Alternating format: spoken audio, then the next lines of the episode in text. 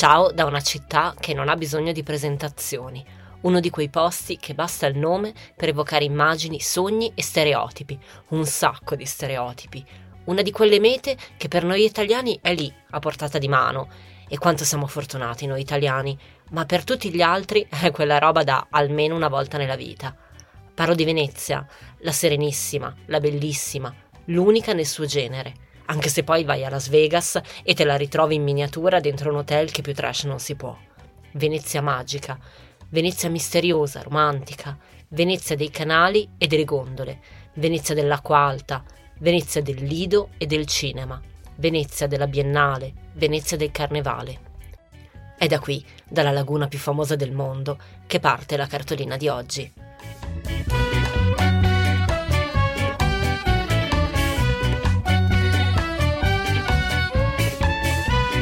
State ascoltando Saluti e Baci, il podcast che vi manda le cartoline dai luoghi più belli del mondo a scriverle sono io, Federica Capozzi, giornalista di mestiere e viaggiatrice per passione.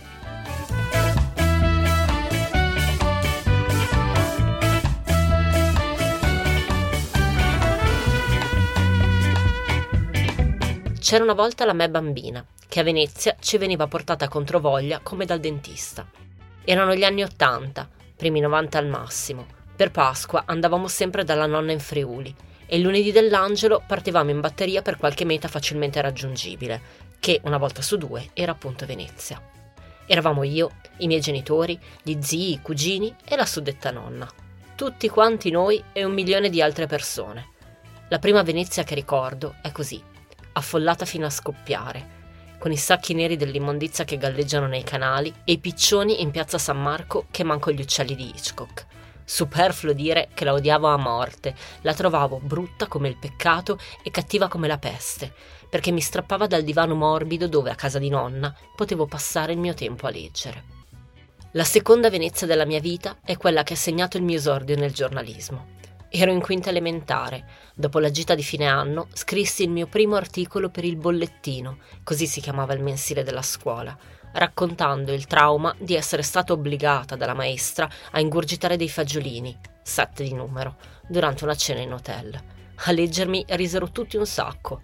Il mio destino di pennivendola cazzara era deciso, ma intanto a me Venezia continuava a stare enormemente sulle palle. E così via per anni. Ce n'è voluto di tempo per ricredermi, e tanto per cambiare c'è lo zampino di Giorgio, sempre lui, sempre tra i piedi. Giorgio, che una domenica di febbraio, mentre tornavamo da non so dove, mi propone una deviazione e mi porta, al crepuscolo, in una piazza San Marco che si sta svuotando.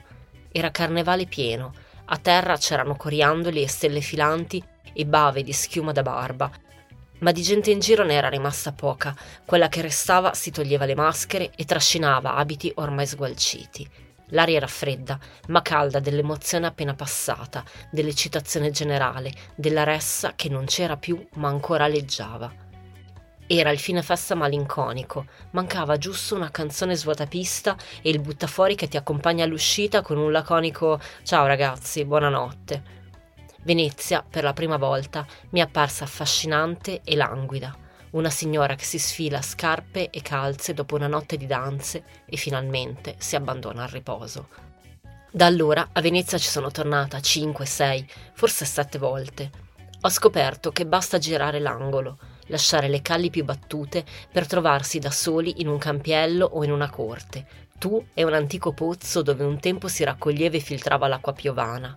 Tu e un silenzio irreale a pochi passi dal vociare della pazza folla ho imparato a smarrirmi senza vergogna, che tanto a Venezia il GPS non funziona, si perde a sua volta. L'orientamento è un'opinione ed è bene così, che è vagando che si scovano i luoghi migliori, i ponti senza sponde, i moli più suggestivi, le antiche legatorie dove si fa ancora la carta marmorizzata a mano, e poi i bacari, cioè le osterie, dove a un'ombra di vino ne segue un'altra e un'altra ancora, e ombra su ombra su ombra ti ritrovi che è notte, ma tu non hai voglia di andare a dormire. E così potrei continuare per ore, ma le cartoline sono piccole, le cartoline sono brevi, basta un attimo e lo spazio è già finito. Prima di salutarvi però vi porto nel posto che per me è il più magico di tutta Venezia e chi se ne frega se oggi sforo un pelino. Questo luogo è l'atelier di Antonia Sauter, la stilista che nel 1994 si è inventata il ballo del Doge, cioè l'evento di gala più esclusivo del carnevale veneziano.